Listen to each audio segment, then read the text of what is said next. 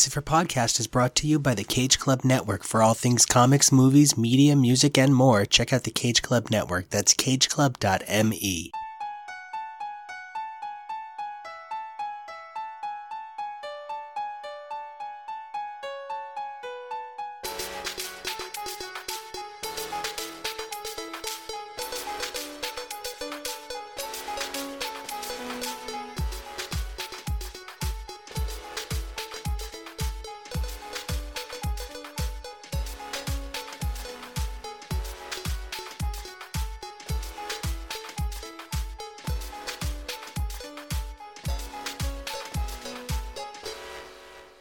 Hey everybody, welcome back to all new, all different Uncanny X's for Podcast, where we examine the Uncanny comic book franchise as it begins its multi-title eighties expansion. I'm your host, Jonah. I'm Mikey. And I'm Nico, and we are here to talk about some Alpha Flight. And when I say some Alpha Flight, I mean some Alpha Flight. I don't mean like Alpha Flight. I wish we were talking about Alpha Flight. I love Alpha Flight. I really do. But today, I'm pretty sure we are talking about just Sasquatch, kind of, a little bit. But anyway, we're on our long journey to Alpha Flight getting its own title, and it has been so exciting. Mikey, it's been way too long since we've had you on the show. How you been since? How's getting your podcast going? It's been going great. We've been up for about a month now. Episode four just went up. We talked about phase two of the M C U. It's been going great and hoping to launch two more shows. Well, I just fucking love that shit. Super good to hear. Now, Jonah, oh Jonah, you've been through so much since we last looked at Alpha Flight. We've seen the X-Men come and go and go into space and die and come back, and there's a bunch of little kids running around, and Dazzler got really bad. This is your first sojourn back to the wondrous wonderland that is our great neighbors of the North, right? Yes, it is. Funny enough, or maybe not that funny, there really isn't any mention of any of the members of Alpha Flight in modern day the Dawn of X run, which is weird considering we've got the realization that two of the Alpha Flight members are mutants, and we haven't seen them at all. That being said, Alpha Flight is still one of the teams I know very little about. I know next to nothing, and that's okay, except for when it's blatantly obvious who they're trying to promote for whatever reasons. I have my own theories. I just found this a little too much, as Nico said, the Sasquatch show starring some other characters sometimes. And you know what? I actually think the only mention of Northstar and Aurora in all of the Dawn of X has been they did a quick flyover to the other island briefly after the events of X-Force number one prior to X-Men number two. I think that's something Scott says to Rachel and Nate's. It's really weird because, you know, when I think about Alpha Flight, I really do think of them as kind of like the X-Men's weird magical cousins. And oh man, so much magic. Mikey, we told you that you were going to be reading about mutants, and then uh, I'm pretty sure you read about some dark gods and some wizards. So I thought this was more of like the Avengers cousins, not the X-Men. Other than them being mutants and Weapon X with Wolverine, I don't really get a tie with anything with the X-Men. I feel like these are the Avengers Light or Canadian Avengers. And for the record, I actually kind of love the Sasquatch show. I love Sasquatch. He's one of my three favorites in all of Alpha Flight. However, my favorite is the opposite of Sasquatch. My favorite's Puck. Um, I want to do a survey. How many young boys came through a weird sexual awakening watching Sasquatch consistently take off all his clothes and then transform into a big furry beast? I would just want to know how many. And if you're a dude who's really into ladies, you got Snowbird, who's like, I'm an owl, I'm a giant bear, I'm a lady. Caw. Caw you, girl. Mike- She's not in this. She's not in this. So Mikey, one of the things I think is so interesting is early on in our discussions of Alpha Flight, one of the things you said right off the bat was that Sasquatch is clearly like a furry Hulk. He's kind of like the middle ground between Hulk and Beast. And it's really hard to talk about this episode without talking about all of the attention that should be put on Sasquatch. Doctor Walter Langkowski is an enormous element of this narrative going forward. It had to be amazing to see your guess that Sasquatch and Hulk were going to be paired up come due, not just immediately, but then be a focus point going forward. I really like the rivalry. I think that they both can go toe-to-toe. I think one's a big green monster, one's a big orange furry monster. When he's Sasquatch, he's more, uh, I guess, retains his intelligence and is thinking things through, while Hulk is still have that animalistic type instinct. It's a good fight scene, and I would love to see it in a movie on the big screen. Sasquatch played by John Cena, who could take the place of Hulk in Avengers. Who would we have play the characters of Alpha Flight in the live-action Marvel movie that should be happening, but I don't think is? Okay, that's pretty tough, because I struggle to find actors and actresses who I think represent these characters well, because there's such a dearth of successful native actors to put in the roles of Shaman or Talisman Talisman, there's just not enough high-profile actors. They'd have to pull someone up, and I want to let them pull up whoever they want. Ooh, Stanley Tucci as Puck! Joe Pesci as Puck. Joe Pesci as Heather. I don't have another one to keep this bit going. Joe Piscopo as Heather. Episcopalians as Heather. So now that we've decided that all of Alpha Flight is Episcopalian, today we're going to be taking a look at the Incredible Hulk Annual number eight, Marvel two in one eighty-three and eighty-four, as well as a personal favorite of mine, Machine Man, in a personal least favorite of mine, his own title, Machine Man number eighteen.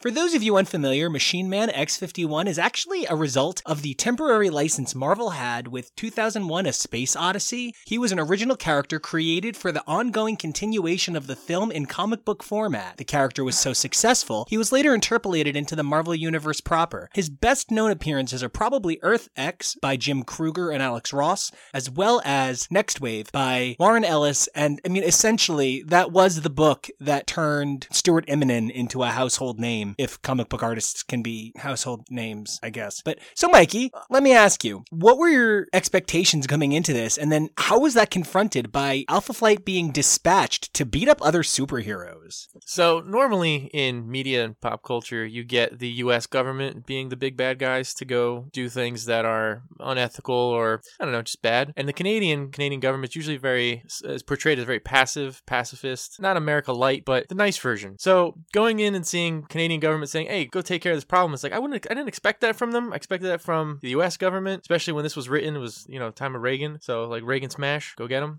And Reagan smash. But not the Canadian government. I feel like, you know, Alpha Flight would have found the problem on their own and went after it, but did not expect to see that one coming. And I found that it almost felt like they were trying to find a situation. The Hulk's stuff with that lady was so, you know, you are nice. You treat Hulk good. I will carry you home. What? Don't do that. Don't pick ladies up like that. It was this weird Beauty and the Beast parallel they were trying to make, but the Hulk isn't a sympathetic quote-unquote antagonist that later turns out to be the love interest. Very weird. And but Bruce Banner also contemplating like, oh, military wife. Hmm.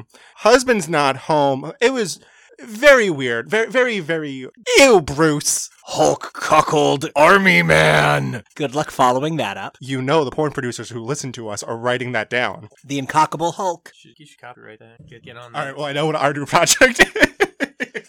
He's going to gamma radiate that. Down. So Hulk has some real problems here because Sasquatch is smart. That's actually a humongous difference that the Hulk rarely faces. The Hulk doesn't fight a lot of super brilliant, super strong people. So the fact that Sasquatch ultimately realized he couldn't take down the Hulk, the Hulk is literally limitlessly strong, kind of propelled the story forward in a really interesting way. It was an interesting comparison for Doctor Lewandowski. No, that's Joey's. Langkowski. Langkowski. Almost said Joey's last name. Hi, Joey. It was very interesting for him to say that his persona as the Sasquatch was intentional. His research with gamma radiation, he was made that way, so he was able to retain a lot of his personality traits when he's a human. It made for an interesting fight, but then I felt like it didn't go where it could have gone. It went in a very safe direction. And that's okay. I don't need every book to be taking risks, but it would have been really nice to have it go in a much different direction than just Sasquatch saves the day, kind of. Hulk just gets mad and jumps off and leaves after, you know, he likes to claim areas for, as his own. What would you have him do? Just beat the shit out of him? Well, I mean, there has to be some sort of other re- resolution. We're two hundred something issues into the Hulk, and if every arc of the Hulk continues to end this same way, Hulk runs away. I just feel like this has been the M O of almost every Hulk story we've read on this show, whether it was in the pages of Marvel Team Up or random Hulk annuals. Like, this is actually, I think, our second Hulk annual.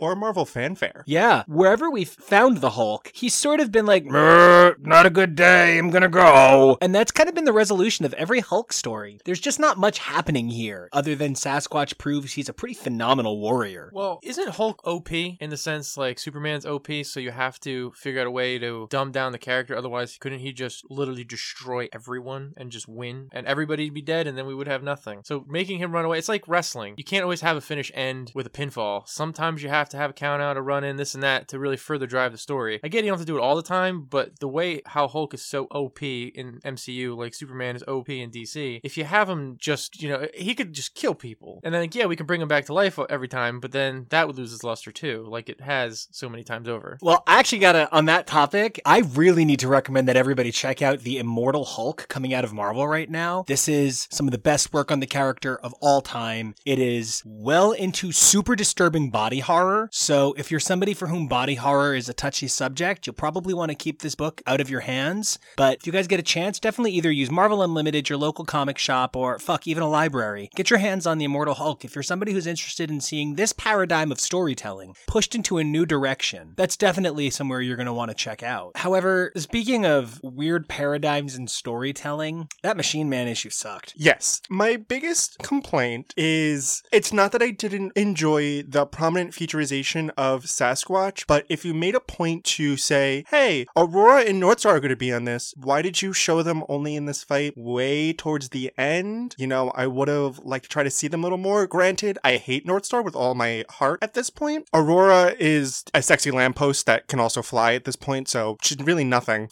And I would have appreciated, you know, a little more story, a little more trying to get me to like these characters. Yeah, for me, they just weren't doing it. I did not enjoy the Machine Man issues. I would love to see the sales on those, because they kept it going for a little bit, so it had to have done something. But Aurora, Northstar, eh, not feeling it right now. I think, for me, it's Sasquatch and, well, I wish Guardian would just stop changing his name all the time, but Sasquatch and Guardian, and then when we get the Puck, I hated him at first, but oh man, after the next episode, he's fantastic.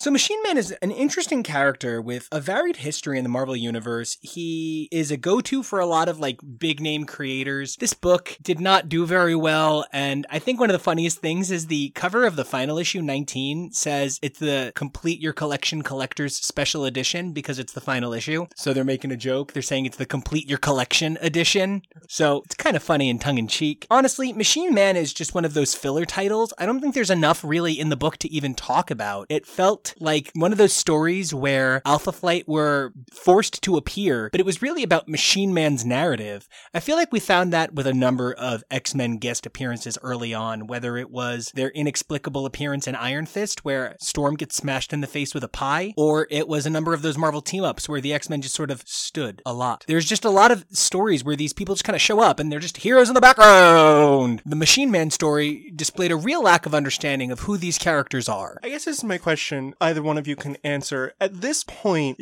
did the members of Alpha Flight have more established personalities? Was there enough for these writers to go off of to write these characters well, or were they in this weird state where they were created and they're there, but nobody really knew what they wanted to do with them yet, so they really didn't have discernible personalities yet, so it was harder for them to be written outside of just, hi! You know, we're talking about an era where the focus was on having so much dialogue, yet somehow the dialogue didn't really explain who the characters were. Mikey, if I were you, I wouldn't know much about these characters, except I would know a lot about Mac from Uncanny. I would have a strong understanding of Shaman from the Marvel two in ones and the Uncanny stories, and maybe Snowbird. But outside of Sasquatch, Mac, Snowbird, and Shaman, the other like eighteen members of Alpha Flight have no discernible personality. It's a crime Snowbird's not here. I had a hard time really relating and connecting with the characters. I kind of just read the issues so far for the episode. I haven't not read much of Uncanny X-Men just in general, so when these characters make guest appearances in other comics, I don't really connect with them. But Sasquatch, I feel like, is the one so far that had the most character development. Definitely want to see them going forward. I feel like, though, they put them in here because they're not, not even the B squad, they're the C squad. So, like, we can put these characters in here and not disrupt sales or anything that's going on in the other books that we're doing. So here's a little bone, here's something different, go buy this, and let's see what happens. And I really get that. Jonah, I know you were kind of disappointed at the cast that we got, the inclusion of Northstar, who you currently seem to think nothing of, and the exclusion of Snowbird, who you want to go shopping with because she's your new Canadian B F F. Well, that's a weird stereotype that I didn't think I would want to do, but sure, let me go shopping with Snowbird and come back. Well, and because she represents so much of the magic of Alpha Flight, whether it's Shaman, Talisman, Snowbird, so many of these characters have like mystical origins, and man, this whole thing was about magic. And I, the last time that I saw Snowbird, it was a really interesting story that I wish was able to be told and expanded upon further, where using her powers, she then started to struggle with her own quote-unquote humanity. humanity of not falling victim to the animalistic instincts of who what she was transformed into. And I would have loved to see more of that. Granted, there really isn't much room for that in another character's title, but if they weren't an established team yet, it has to be there somewhere. My personal theory of why we get so much Sasquatch, and I'm not really complaining that much, is I think Sas- Sasquatch is one of the easiest toys to make for toy makers to promote. He's just a orange furry Hulk. Not that I expect any action figure to be furry, but it's really easy to market and mass produce and have kids be excited about it because it's just the Sasquatch. It's just he's big and strong. It's really easy for an imagination to have an action figure be big and strong as opposed to changing characters, flying, blah, blah, blah, or shooting lasers and beams and all these different things. I have a number of Jean Grey action figures that have like soft hair, and I'm now imagining like that horrible plastic hair, but like an entire Sasquatch action figure made of it. It just doesn't feel right. I know this is years later, but I do have the Marvel Legends Sasquatch and I do have the Marvel Legends Hulk, and they are on my, my shelf next to each other, just going at it. The Build-A-Figures? Yep, the Build-A-Figure. Dude, those Build-A-Figures are gorgeous. That Sasquatch. There's also a matching Wendigo. Really? Yeah, there's a Build-A-Figure Wendigo that goes with them. That's the current one right now. Well, I know what Nico's getting me for Christmas.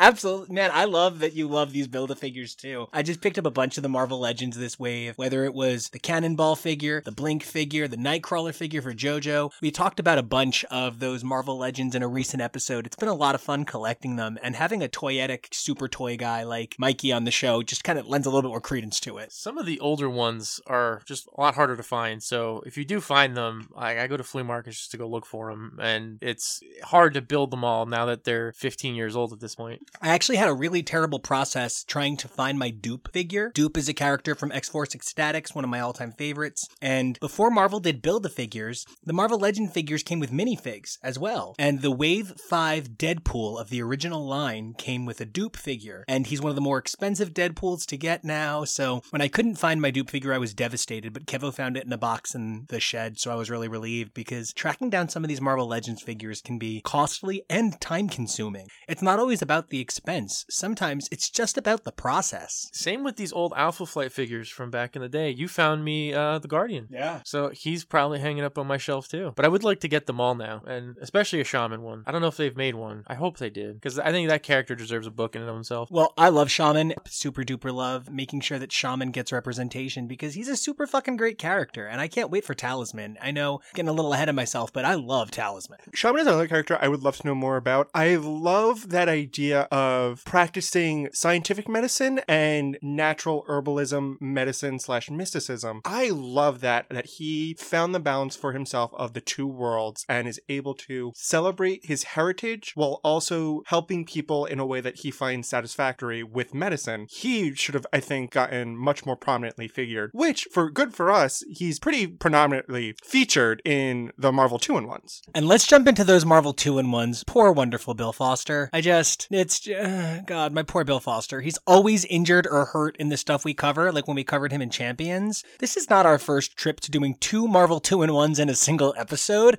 We covered two of them for the Champions as well, one featuring Angel, one featuring Iceman. Mikey, did you know that Marvel two in one was an alternate choice to Marvel Team Up from back in the day? No, I did not know that. And did you know it featured Thing? No, I also was not aware of that. Did you know Thing used to be like Deadpool popular? I could see that. Yeah, until they came up with, you know, guns. Thing was pretty popular. I think I like the Thing because he represents to me that blue collar. He's the guy who would be at the local dive bar right after a hard day working like the most brutal shift. He doesn't speak. He's not he's not a dumb guy by any means. He's very street smart. He speaks with that level of and that vocabulary of somebody who's just, you know, like your everyday like common man. And then to see him with Sasquatch, which is different than with the Hulk, it's you get this real intellectual speaking orange furry man versus the common everyday vernacular of somebody from Brooklyn, New York, Rockman. And you're not saying anything that any Thing fan would be hurt by. Thing fans love that he's always like, hey, stretch. Like, that's his character. He's the Joe Everyman, and he loves being that guy. That's who the Thing is. He is your local buddy. The Thing is somebody you could hang out with, and that's what they go for with him. He is this regular guy surrounded by hyper-intellectuals and monsters and gods, and all he wants to do is have a good day. He also has one of the best catchphrases of any superhero. It's clobbering time. I love the gentleness you said it with. It is clobbering time. That's how I imagine he says it sometimes. I think the Thing lately has not gotten enough love and attention that he should, and I think I could definitely see the popularity of the character. I just think like the everyday man aspect of him is fantastic, and he's not like what other characters are portrayed. He's not rich. He's not super intelligent. He doesn't have any like shoot laser beams from his eyes, frost breath. He doesn't drive a cool car. Doesn't have a thing mobile. He's the guy who like somebody's giving you a problem in the neighborhood. You went to him and he clobbered him. And now I desperately need a Thing dog, and he could have its slobbering time. That's fantastic. I've it's fantastic five is what it is. I've never needed anything so bad as a Thing dog, a little Thing corgi, and he's all stony and it's slobbering time. He should have been a bulldog, but he accidentally got a little Thing corgi. He's cute and he fits in a purse. But he also has, you know, a thief cousin who says it's robbering time. And one of them lives in D C and he works in the political world and it's lobbering time. He also does have really cool cousin. He works in the door industry. It's knobbering time. And his cousin got that job because of their other cousin who's in the occupational placement industry, and he in fact loves to say it's jobbering time. That would be a really good pro wrestler, because a jobber in pro wrestling is somebody who just loses all the time. So clearly, I am now going to become a pro wrestler. This is absolutely going to happen. What's a pro wrestler? Where um uh W W what? What's the letter? W W E. E, okay. Or SmackDown, Raw, A E W, R O H. Am I the only person on this network who didn't grow up with wrestling? Yes. Yes. Because like I know Chris Podcast loves wrestling. I think Joey likes wrestling. I know Kevo didn't grow up with wrestling. Maybe Dylan did. That seems like a Dylan thing. Wrestling right now is the hottest it's ever been since nineteen ninety-six. I really believe that because wrestling has become so much more inclusive. Shout out to my mom who loves wrestling, bought all of the W W E subscriptions so she can watch it whenever she wants, and watches all of the reality shows about the wrestlers. I love Total Divas. I was obsessed with Tough Enough growing up. I thought all those dudes were mad hot. I rooted for all of them. That was the show where they like trained to become wrestlers and join the wrestling world and stuff. Oh, and I love The Miz. I love The Miz. He's so hot. If you like The Miz, look up M J F, Maxwell Jacob Friedman. He is better on the mic than The Miz. He looks like The Miz, and he's twenty-three. Look him up. Fantastic. He's the next hottest thing. Calling it now. Well, then I think he needs to be the guy that we cast as Guardian. Speaking of Guardian, a lot more of the members of Alpha Flight actually appear here, which makes sense and is much cooler than just one or one and a half. And I'm, that means I'm giving Aurora and I almost want to call him Snowflake, Northstar, point two five. Well, I do agree that, yeah, Snowflake is a really good name for Northstar here. He is just unlikable to such an extent that's so hard to deal with. John Paul, goddamn, just get your act together. Seriously, you are not fun until the Chuck Austin run, and then you're great, and you're one of only two good things about the Chuck Austin run. It's you, and it's Sammy the Squid Boy. Now, Mikey, I don't know if you read issue eighty-five as well as issue eighty-four, but Jonah actually continued to read, and there is resolution to this arc, it turns out. The arc kind of does that weird seventies, eighties Marvel thing where Alpha Flight leaves in the middle of the arc, but it's not done. Did you feel kind of screwed by that in terms of like you had a narrative and it was just ripped away? I did. I did not continue going just because for the sake of time. I thought, why am I reading this? And like, what's happening? Like, does, does this get resolved? And then I asked you and I said, are we missing issues? Is something going on? Because then I kept, go- oh no, I did keep going. And then once I saw that Alpha Light wasn't in it, I stopped. I said, I think he gave me the wrong number. I thought it might have been just, I don't know, continue. You know, at the bottom it says continuing in Fantastic Four number two fifty-five. And it's like, oh, oh, maybe I just missed it. And then I said, no, I was really confused. And then that's when I stopped and I said, I'm going to not get confused for the show. I don't blame you. It's such a weird, abrupt ending. It doesn't quite feel like a conclusion. It's so jarring because Alpha Flight was something that was passed around like, well, like Northstar at a party until it was time for them to have their own book. Pass around party bottom, Northstar. I think, and this goes into a problem that Marvel team-ups, Marvel two in ones has where time is wasted when the heroes are fighting one another. There's very little reason for Sasquatch to not try to be a little bit nicer to Thing. He comes off much more defensive and aggressive, oddly enough, two characteristics you might not think go together. But a simple question of, why are you here? It really would have saved a lot more time, and I don't know if that would have resolved the Renard plot of him destroying everything, but also it really, so much time was wasted that Giant Man and everybody else could have used if they weren't fighting one another because because Sasquatch couldn't be bothered to ask, hey, you're not from here, why are you here? Which is disappointing because Sasquatch is so smart. You would think he would have the communication skills to broker something like that. Also, I hope you guys are ready to deal with gods a lot because, yeah, Alpha Flight is really overpowered and so they fight gods a lot. Like the Eternals or different kinds of gods? Like Renark, like all the time. Just like more of him. Okay, I know this isn't real, but how does that, a god coming, not trigger, I don't know, a communication to Avengers Tower, Xavier Institute, literally anybody, the Soviet Union? Like, why are people launching nuclear weapons at these guys and having the Canadian Avengers just go after them and deal with them? Like, I know they're literally ripping up the tundra and the terrain, and how does this not signal anybody and just everybody just goes about their day? Well, at least one part, and I can't speak for the human governments of why there's no intervention there, but at least for the superhero teams, a lot of them tend to be on call already doing something. However, anytime there is an incident, if it's going to be brought up in one of their titles, they will make a reference and say, we have this data on file, this happened so and so many years ago, or blah, blah, blah, blah, blah. They should be more call to action from superheroes if they're not already doing something, but I also kind of understand if they're already on a mission, they can't stop one mission to go do a different mission. When you didn't know if a character was getting their own book or going to be part of a team that's already established or whatever, you got information about them wherever they just happened to appear at the time. I find it so weird that the reveal that Northstar and Aurora are mutants are in a Marvel two in one. That's a pretty big thing, especially in the Marvelverse. I don't know if it really should have gone there. Granted, again, you don't know when these, you're going to see these characters again, and that very pertinent information should be told. I just find it very weird that it was placed there. They honestly could have been two characters once Alpha Flight disbanded. They could have gone over to the X-Men, like I know they possibly will in the future. It was just a very weird timing for me. I agree with you. I think everything you said was spot on. They're going to get their own book and their own series, so now they can develop further, because when Puck was there, I was like, who is this? And and that issue, they did not once say his name. You know how they usually give you like an intro or like, oh, this is who he is? Not once. And I said, I don't know who this is. This is frustrating. And then when I jumped ahead for the next episode, I, we got the whole who he is and what he does. And I said, oh, now I like this character. So I'm glad that they're going to get their own book and their own series. And I hope that they're not just guest appearances or throw-ins in these specials just to sell books or toys. Hoping to see more and looking forward. I think these characters tell another story of the Marvel universe that we don't see and a lot of people aren't going to see because they're not in the movies or in these T V shows. I love that you point out that they really are representing a different side of the Marvel universe. They're not just more of the same. Whether they're the X-Men's offbeat cousins, the Avengers' offbeat cousins, or the Defenders' weird stepsister's neighbor's cousin's hairdresser's dog sitter. They're still unique and they're different, and there is always room in the Marvel universe for something different and something unique.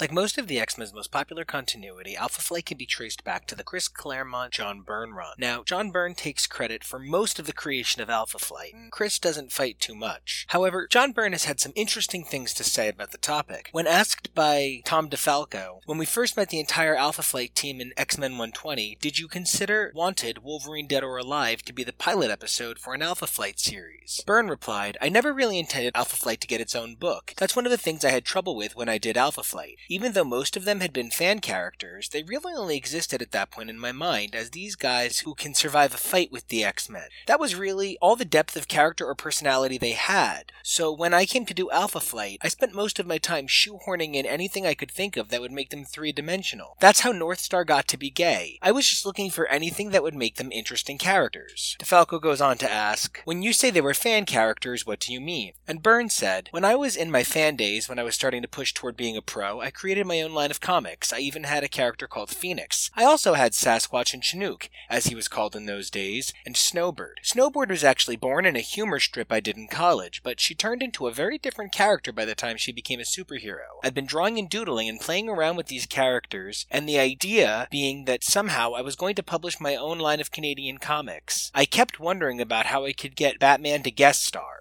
I'm not even sure what the end of that means. But it really tracks with how frequently we've been saying on this show that it feels like Alpha Flight had very little consistency to the characterization. It's not that they were unwilling to create dynamic characters, it's that nobody was pushing them to create dynamic characters. Oftentimes these characters appeared, well, out of fan popularity, not out of a desire to continue marketing them. So a lot of our questions in this episode can be answered by that quote from the man who created the characters himself, John Byrne. Once again, Comic Creators on X-Men, a series of interviews compiled by Tom DeFalco, features material from Stan Lee, Roy Thomas, Neil Adams, Dave Cockrum, Chris Claremont, John Byrne, Alan Davis, Louise Simonson, Mark Silvestri, Bob Harris, Scott Lobdell, friend of the pod Chris B., Grant Morrison, and Mark Millar. The information contained in here is tremendous and incredibly useful to piecing together the complicated world that is the X-Men's continuity.